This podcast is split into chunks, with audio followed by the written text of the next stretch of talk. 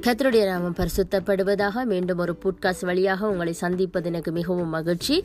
இன்றைய நாளிலும் சங்கீதம் எழுபத்தி ஒன்பதாவது அதிகாரம் நாலாவது வசனத்தை நான் உங்களோட கூட சேர்ந்து தியானிக்க விரும்புகிறேன். வசனம் சொல்லுகிறது எங்கள் அயலாருக்கு நிந்தையும் எங்கள் சுற்றுப்புறத்தாருக்கு பரியாசமும் சக்கந்தமும் ஆனோம். ஆமேன். வசனம் சொல்லுகிறது எங்கள் அயலாருக்கு நிந்தையும் எங்கள் சுற்றுப்புறத்தாருக்கு பரியாசமும் சக்கந்தமும் ஆனோம். ஆமேன். இன்றைய நாளிலும் வசனம் சொல்லுகிறது. அதாவது நீங்கள் உங்கள் அயலாருக்கு முன்பாக நிந்திய அனுபவித்து கொண்டிருப்பீர்களே ஆனால் பரியாசத்தை அனுபவித்து கொண்டிருப்பீர்களே ஆனால் அயலாந்தண்டு எங்களோட வாழ்க்கையில் மிகவும் முக்கியமானவர்கள். ஆமாம் அவர்களை தான் நாங்கள் எப்பொழுதும் ஒவ்வொரு நாளும் காணுகிறவர்களாக இருப்போம். விடிய ஒளிம்பி வெளியால் போய்க்க எங்கள் அயலாரத்தை நாங்கள் முதலாவது காணுவோம். ஆனால் அவர்களுக்கு முன்பாகவே எங்களுடைய வாழ்க்கை ஒரு நிந்தியான ஒரு பரியாசமான வாழ்க்கையாக இருக்கும் பொழுது எங்களோட வாழ்க்கையில் அது மிக ஒரு துக்கமான நிலையாக காணப்படும். எங்களுக்கு வெளியில் போகிறது கூட கொஞ்சம் வெக்கமாக இருக்கும் பயமாக இருக்கும்.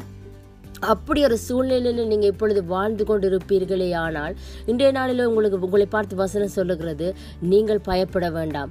ஆமே நீங்கள் கலங்க வேண்டாம். என்றால் நாங்கள் ஆராதிக்கிற தேவன் அவர் சர்வ வல்லமையும் உள்ள தேவன்.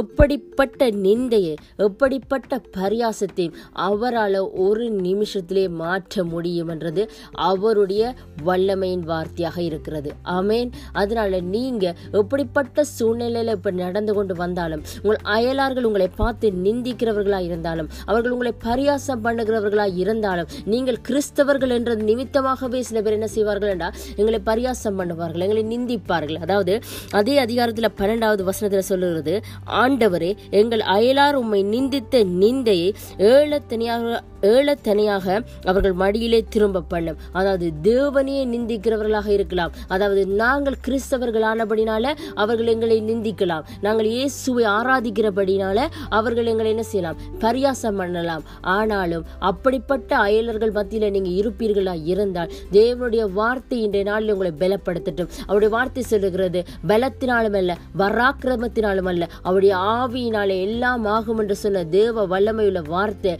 உங்களை அந்த சூழ்நிலைகளிலும் விடுவித்து உங்களை தலை நிமிர பண்ணும். எந்த இடத்துல தலை குனிந்து போய் இருக்கிறீர்களோ அந்த இடத்துல தேவன் உங்களை தலை நிமிர்ந்து நடக்க அவர்கள் மத்தியிலே உங்களை ஆசீர்வாதமாக வைக்க அவர்களுக்கே நீங்க ஆசீர்வாதமாக இருக்க அவர் உங்களை மாற்ற அவர் சர்வ வல்லமையும் உள்ள தேவனாக இருக்கிறார் அதனால எப்படி இஷ்டவர்கள் அந்த காலத்துல தங்கள் அயலாருக்கு முன்பாக நிந்தையும் பரியாசத்தையும் அனுபவித்த போது இதை இந்த சங்கீதத்தை எழுதினார்களோ? அதே போல இன்றைய நாளில நீங்கள் அப்படி அனுபவிப்பீர்களா? இருந்தால் தேவன் இன்றைய நாளில் உங்களுக்கு ஒரு மகாபெரிய விடுதலையை தந்து உங்கள் வாழ்க்கையிலே ஆசீர்வாதத்தை தர அவர் சர்வ வல்லமையும் உள்ள தேவனாயிருக்கிறார் அதனால இன்றைய வார்த்தையின்படி கர்த்தர் உங்கள் வாழ்வை ஆசிர்வதிப்பாராக. ஆமேன்.